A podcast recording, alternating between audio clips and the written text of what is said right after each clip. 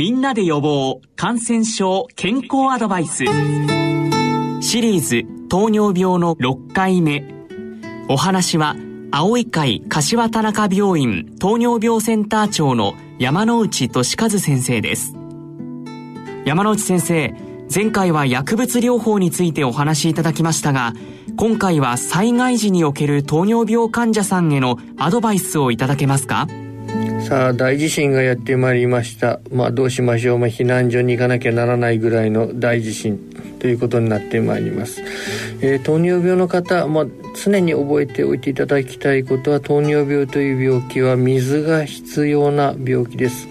もう水水水ですね。もともと血糖値が高いということで脱水傾向があります。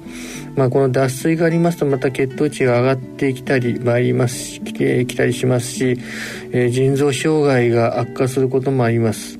まあ、ですから飲水これが欠かさこれを欠かさないようにしていただきたいということがあります、まあ、それからあのトイレですね。これもある場所が必要でトイレはあの我慢する、まあ、結果としてはこれ飲水も我慢します。これ非常に悪いので、えー、なるべく水のあるところになります、まあ、あと清潔にしなきゃならない。これは糖尿病感染が多いので清潔にする必要がございます、まあ、こういったこともありますんで水のあるところに行っていただきたいということでまああの震災の直後はちょっと危ないですけど、まあ、なるべく川があるそういった地域の方が安全、まあ、糖尿病の方にとっては安全度が高いというふうに言えるかと思います。薬に関してですけれどもこれはあの救援物質としてあの救急の薬剤はすぐ効きますけれどもこういう慢性疾患の薬は意外と来ないということが過去の経験で出てきております、えこの際ですね手持ちの薬の中で優先度が高いものをこれを見極める必要があります。普通の2型の糖尿病の患者さんですと一番優先度が高いのは高圧薬ですね。血圧を下げる薬ですもうこれあの23日かけますとこれストレスも変わりますので、えー、跳ね血圧跳ね上がって脳出血などを起こすことがもうこれ過去の震災で明らかになっておりますのでえー、特にこの高圧薬に関しては、えー、最優先で使っていただきたいと思います。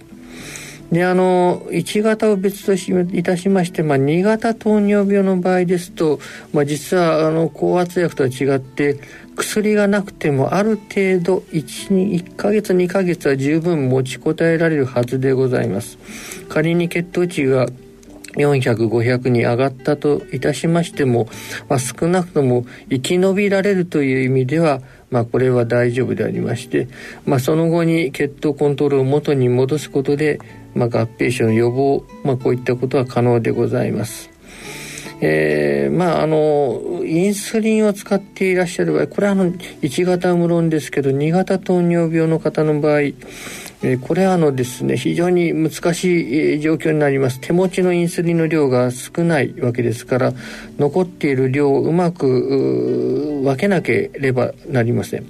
生き延びるためにはですね10単位から12単位1日に10単位から12単位あれば生き残れますので残っているインスリンをうまく分割して打っていただければと思います。で残っている薬これどう使うかですけど、薬の有効期間、まあこれあの、こういうあの、緊急時に関しましては、まああまり服用期間にこだわらずに、えー、使っていただいて結構かと思います。あとそれから、まあ、炊き出し状態ですね。食事との関係といったものも出てまいります。食事との関係で、えー、一番問題になりますのはこれあの、えー、うっかり薬を飲んでそれですね。食があまり進まないとかいったところでえー、やります。これはもう低血糖が来る薬剤もございます。インスリンは低血糖になってまいります。まあ従いましてあの糖質中心の食事これが多くなると思いますけれどもこれで全然構わないと思いますえー、こういうあの非常時には糖質中心の薬で全然問題ないと思います。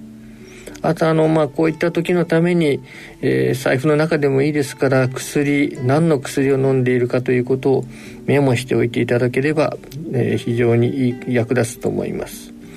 え、またあの運動というのはですね非常に大事です。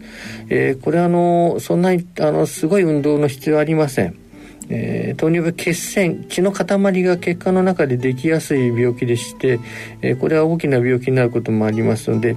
えー、避難の車の中でも常に体を動かすとこういったことを心がけていただければいいかと思いますお話は青い会柏田中病院糖尿病センター長の山内俊和先生でした。